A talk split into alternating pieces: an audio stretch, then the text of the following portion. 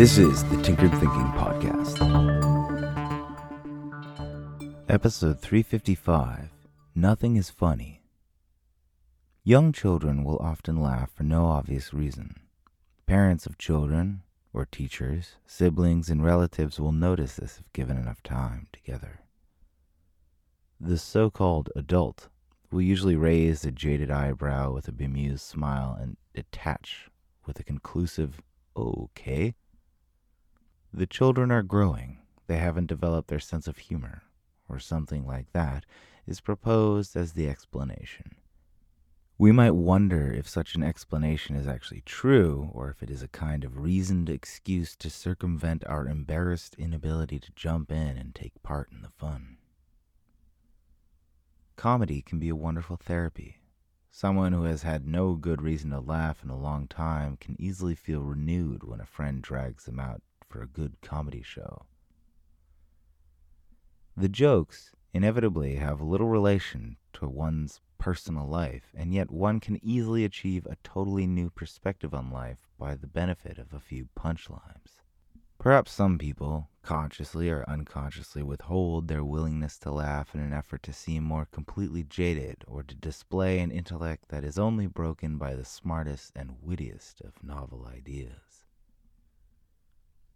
One might wonder if such people are doing themselves a disservice by withholding their minds from the beneficial salve of laughter. We might wonder further about a connection between health and a willingness to laugh. Who is more likely to be healthier, the person with a high threshold of humor or the individual who will laugh at almost anything? Regardless of the propensities that genetics and circumstance have handed us, we can always consciously invoke a smile. The simple act, if sustained, can change one's mood. And often our mood, our current emotion, is the biggest factor holding us back from what we'd be better off doing. Just as kids can exercise the capacity to laugh even though nothing present is particularly funny, we too can hack our own head and smile for the mere sake of smiling, or rather for the contribution such an action makes to our overall brain chemistry and any subsequent change in our perspective. Consciously failing to take things too seriously can free up our perspective in order to see that key missing detail that allows everything to suddenly come together. This is the Tinkered Thinking Podcast. Thank you so much for listening. If you find the Tinkered Thinking Podcast valuable, there are many ways you can support it.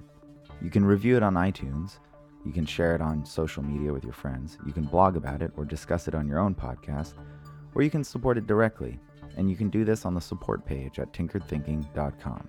Both one time support and monthly subscription support options are available. Thank you for your support of the show. It's listeners like you that make all of this possible.